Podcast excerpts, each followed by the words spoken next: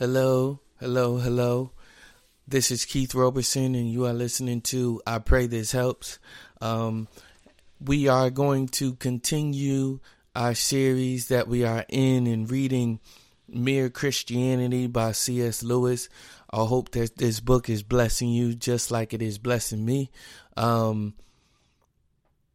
as you know, uh, or as you might know, Thank God for the group chat, the podcast that I hope is on hiatus until April. I'm going to extend that until May. Um, just want to make sure that everything is on the up and up and that, um, you know, we are putting our best foot forward.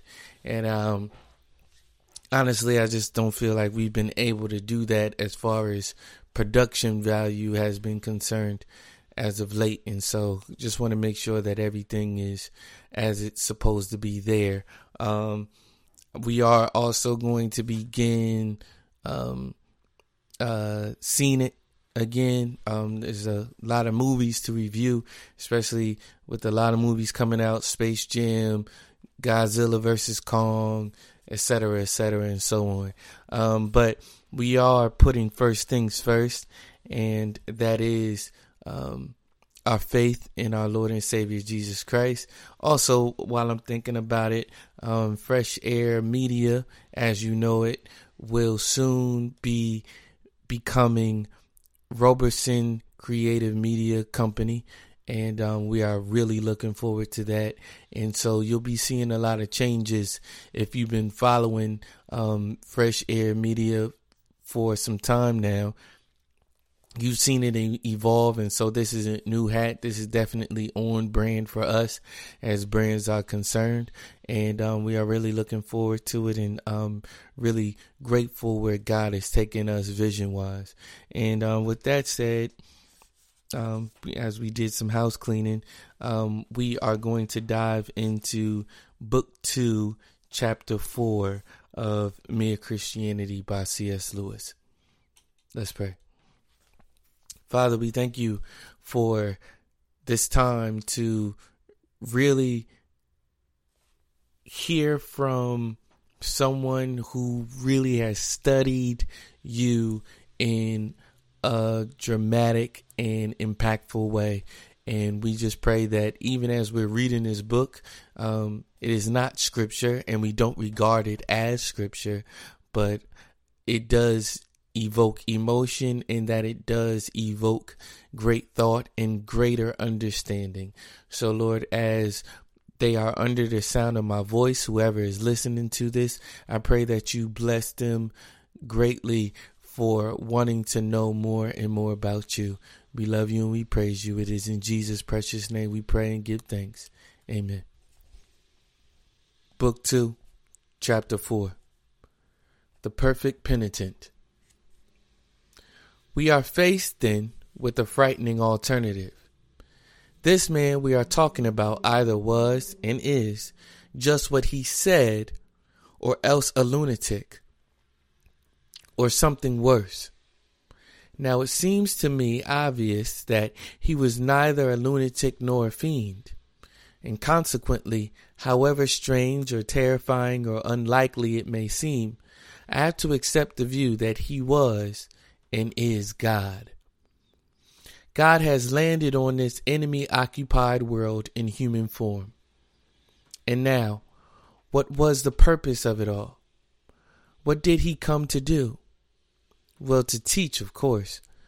But as soon as you look into the New Testament or any other Christian writing, you will find they are constantly talking about something different about his death and his coming to life again. It is obvious that Christians think the chief point of the story lies there. They think the main thing he came to earth to do was to suffer and be killed. Now, before I became a Christian, I was under the impression that the first thing Christians had to believe was one particular theory as to what the point of this dying was. According to that theory, God wanted to punish men for having deserted and joined the great rebel or great rebel. But Christ volunteered to be punished instead, and so God let us off. Now, I admit that even this theory does not seem to me quite so immoral and so silly as it used to, but that is not the point I want to make. What I came to see later on was that neither this theory nor any other is Christianity. The central Christian belief is that Christ's death has somehow put us right with God and given us a fresh start. Theories as to how it did this are another matter. A good many different theories have been held as to how it works. What all Christians are agreed on is that it does work. I will tell you what I think it is like. All sensible people know that if you are tired and hungry, a meal will do you good. But the modern theory of nourishment, all about the vitamins and proteins, is a different thing. People ate their dinners and felt better long before the theory of vitamins was ever heard of. And if the theory of vitamins is someday abandoned, they will go on eating their dinners just the same. Theories about Christ's death are not Christianity. They are explanations about how it works. Christians would not all agree as to how important these theories are. My own church, the Church of England, does not lay down any one of them as the right one. The Church of Rome goes a bit further. But I think they will all agree that the thing itself is infinitely more important than any explanations that theologians have produced. I think they would probably admit that no explanation will ever be quite adequate to the reality. But as I said in the preface of this book, I am only a layman, and at this point we are getting into deep water. I can only tell you, for what it is worth, how I personally look at the matter. In my view, the theories are not themselves the thing you are asked to accept. Many of you, no doubt, have read Jeans or Eddington. What they do when they want to explain the atom or something of that sort is to give you a description out of which you can make a mental picture. But then they warn you that this picture is not what the scientists actually believe. What the scientists believe is a mathematical formula. The pictures are only to help you to understand the formula. They are not really true in the way the formula is. They do not give you the real thing, but only something more or less like it. They are only meant to help. And if they do not help, you can drop them. The thing itself cannot be pictured. It can only be expressed mathematically. We are in the same boat here. We believe that the death of Christ is just that point in history at which something absolutely unimaginable from outside shows through into our own world. And if we cannot picture even the atoms of which our own world is built, of course, we are not going to be able to picture this. Instead, if we found that we could fully understand it, that very fact would show it was not what it professes to be the inconceivable, the uncreated, the thing from beyond nature, striking down into nature like lightning. You may ask what good it will be to us if we do not understand it. But that is easily answered. A man can eat his dinner without understanding exactly how food nourishes him. A man can accept what Christ has done without knowing how it works. Indeed, he certainly would not know how it works until he has accepted it. We are told that Christ was killed for us, that his death has washed out our sins, and that by dying he disabled death itself. That is the formula. That is Christianity. That is what has to be believed any theories we build up as to how Christ's death did all this are, in my view, quite secondary. Mere plans or diagrams to be left alone if they do not help us. And even if they do help us, not to be confused with the thing itself. All the same, some of these theories are worth looking at. the one most people have heard is the one I mentioned before. The one about our being left off because Christ has volunteered to bear punishment instead of us. Now, on the face of it, that is a very silly theory. If God was prepared to let us off, why on earth did he not do so? And what possible point could there be in punishing an innocent person instead? None at all that I can see. If you are thinking of punishment in the police court sense. On the other hand, if you think of a debt, there is plenty of point in a person who has some assets paying it on behalf of someone who has not. Or if you take paying the penalty, not in the sense of being punished, but in a more general sense of standing the racket or footing the bill, then of course it is a matter of common experience that when one person has got himself into a hole, the trouble of getting him out usually falls on a kind friend. Now, what was the sort of hole man had got himself into?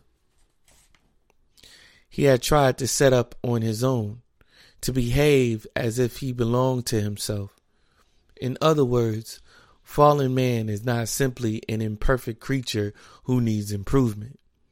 He is a rebel who must lay down his arms.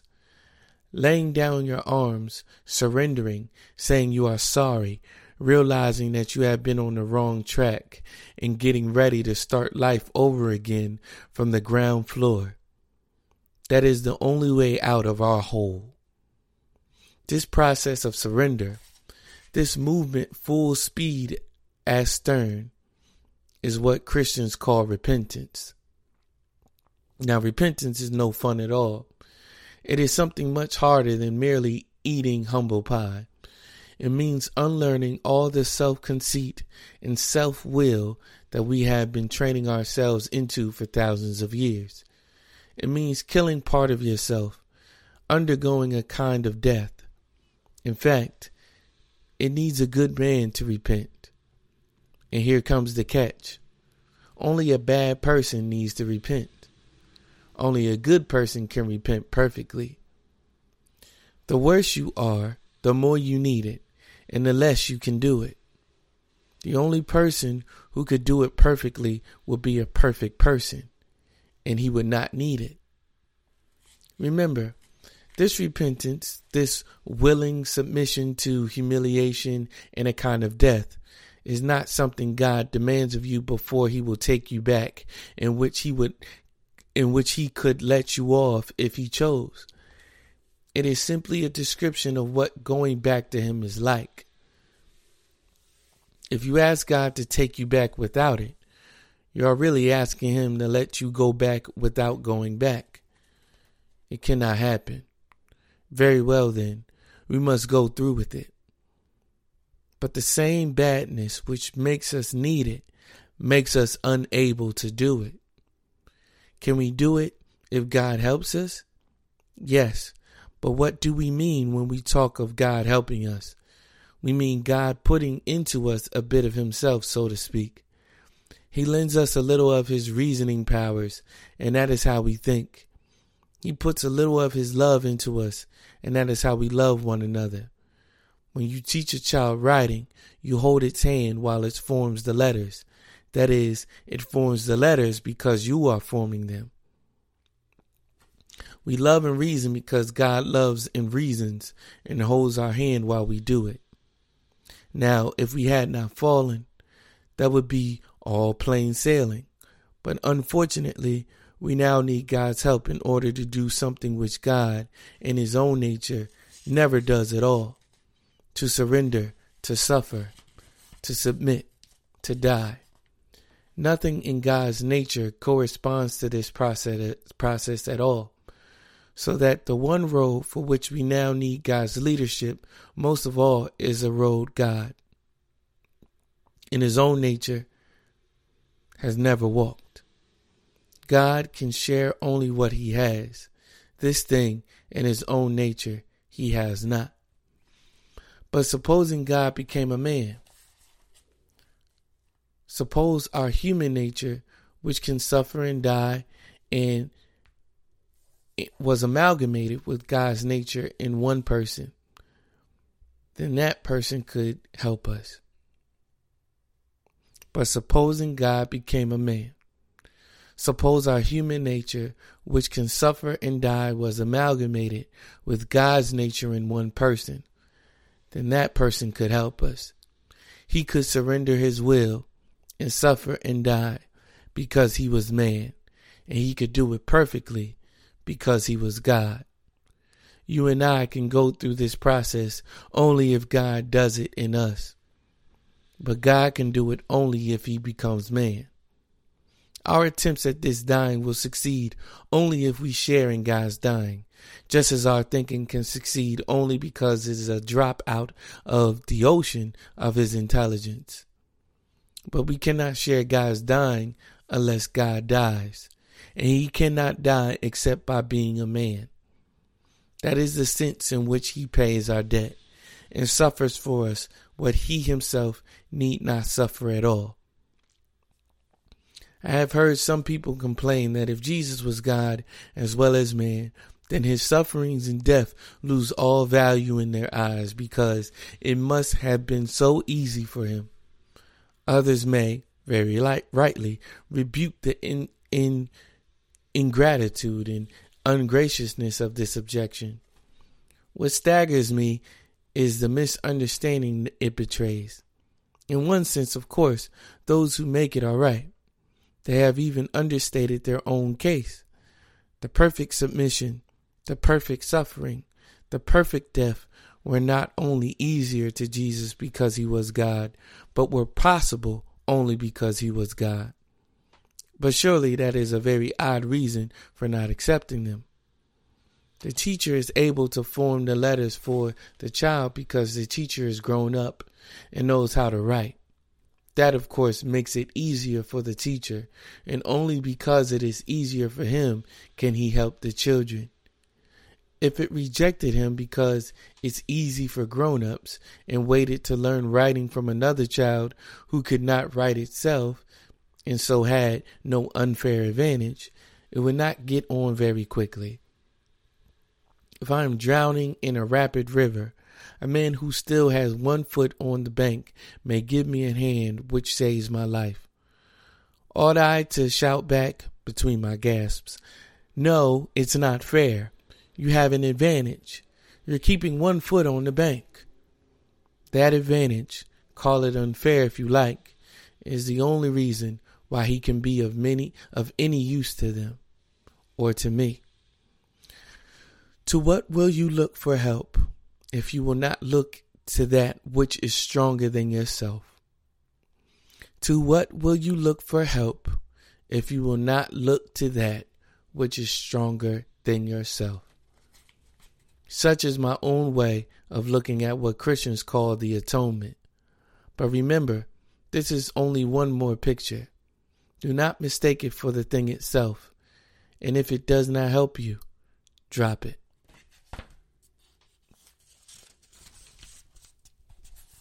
Chapter 5 The Practical Conclusion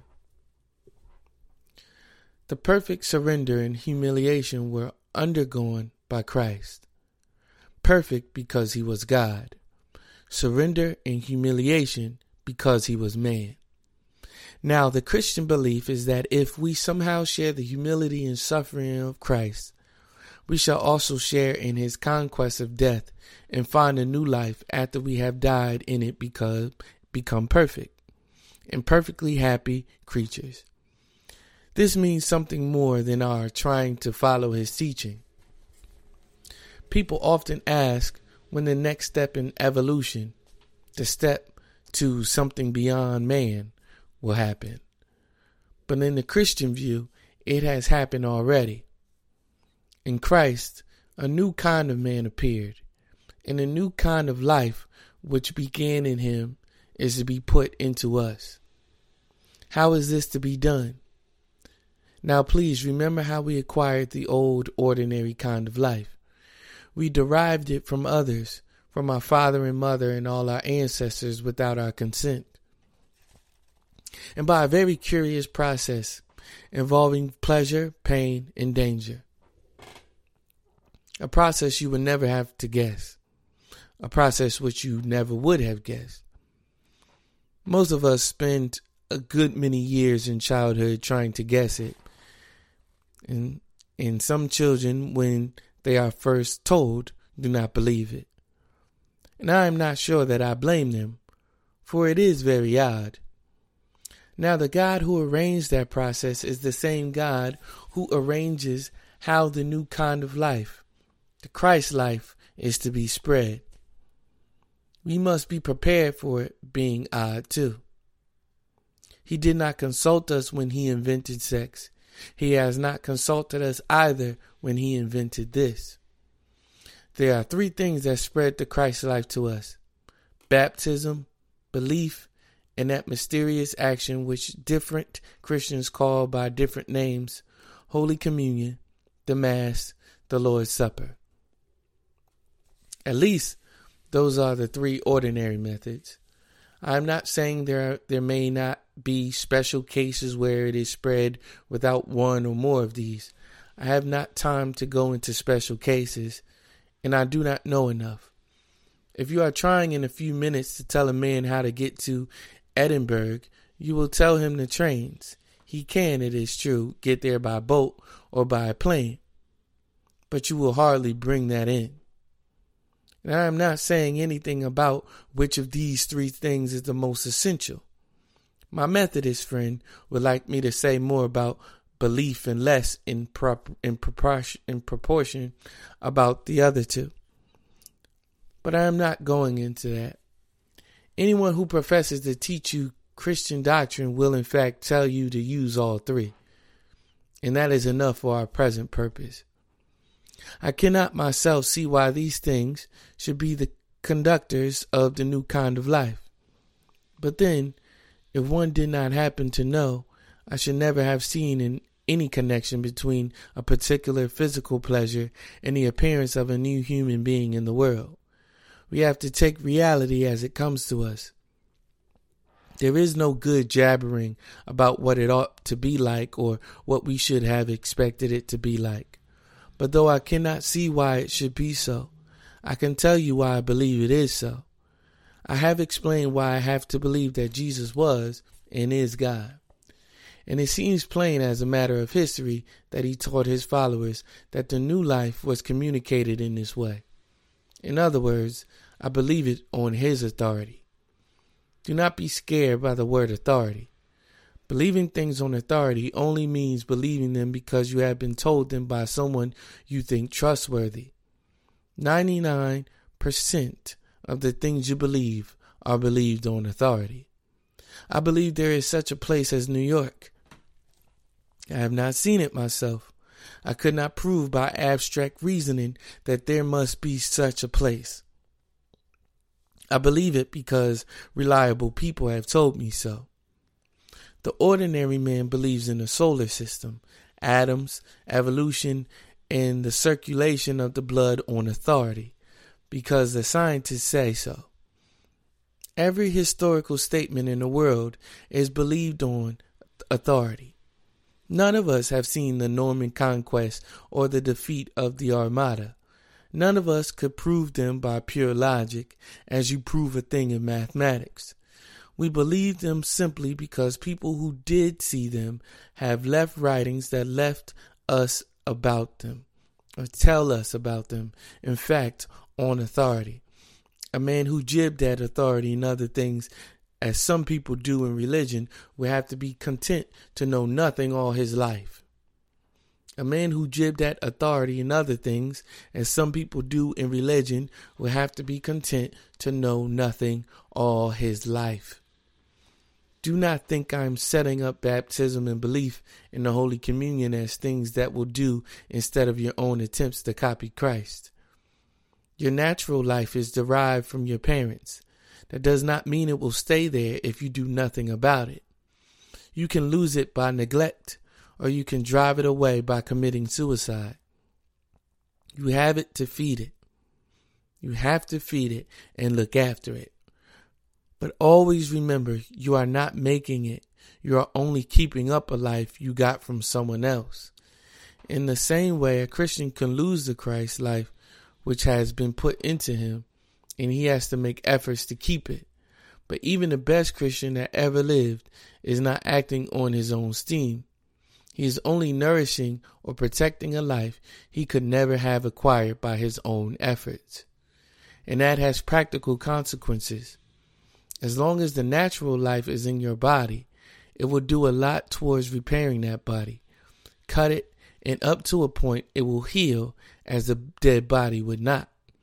A live body is not one that never gets hurt, but one that can, to some extent, repair itself.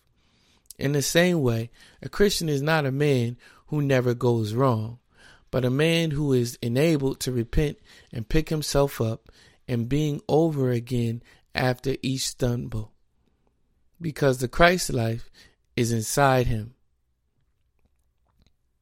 Let's read it again. In the same way, a Christian is not a man who never does wrong, but a man who is enabled to repent and pick himself up and begin over again after each stumble because the Christ life is inside him, repairing him all the time, enabling him to repeat in some degree the kind of voluntary death which Christ himself carried out. That is why the Christian is in a different position from other people who are trying to be good. They hope by being good to please God if there is one, or if they think there is not, at least they hope to deserve approval from good men. But the Christian thinks any good he does comes from the Christ life inside him. He does not think God will love us because we are good, but that God will make us good because he loves us.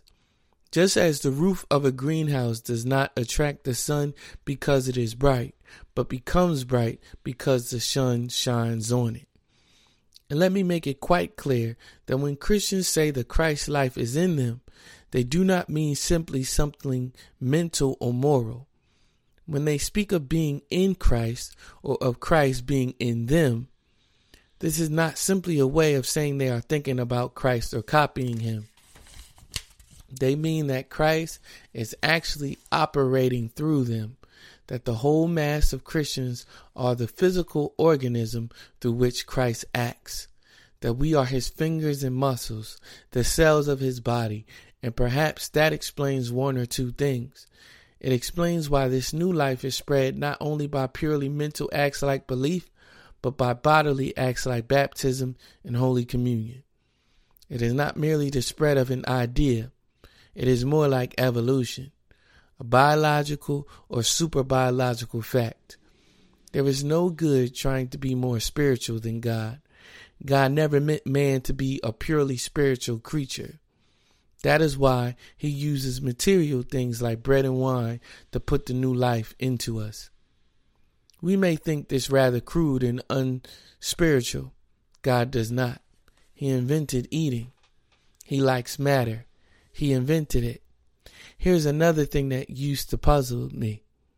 It is not frightfully unfair that this new life should be confined to people who have heard of Christ and been able to believe in him.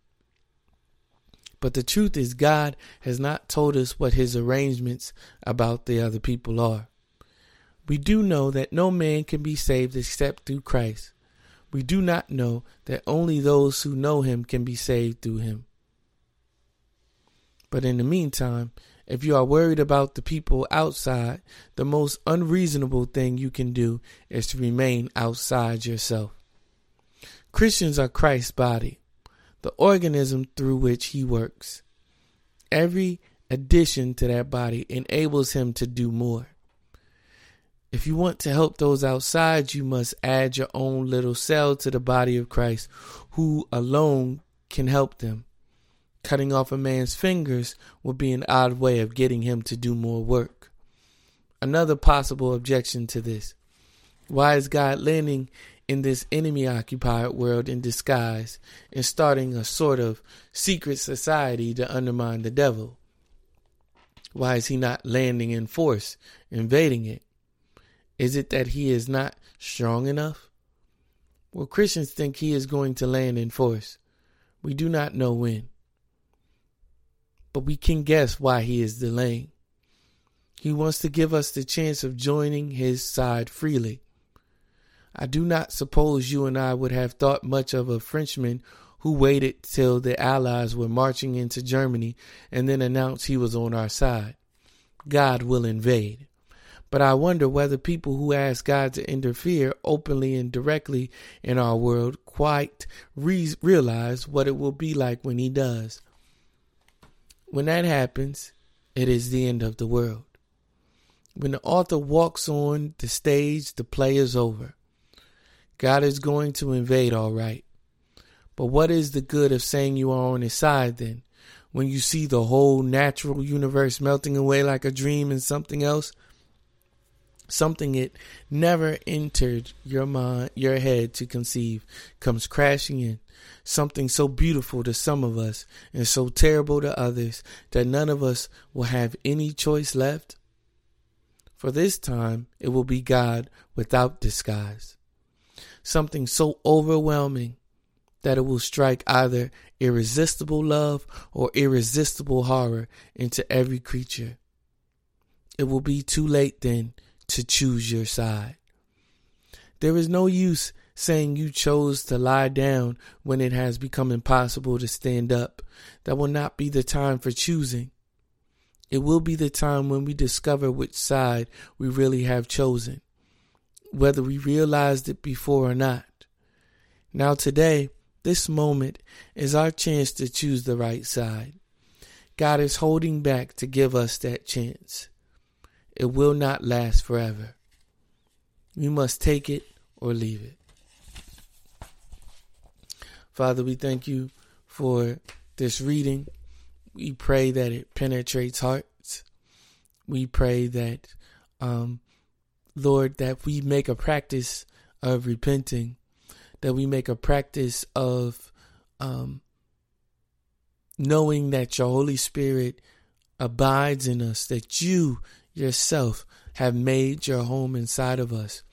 Lord God, so that when we do wrong, that we are quick to repent and that we are quick to get right back where you would have us to be because we are the body of Christ and we are your hands and your feet until you come back.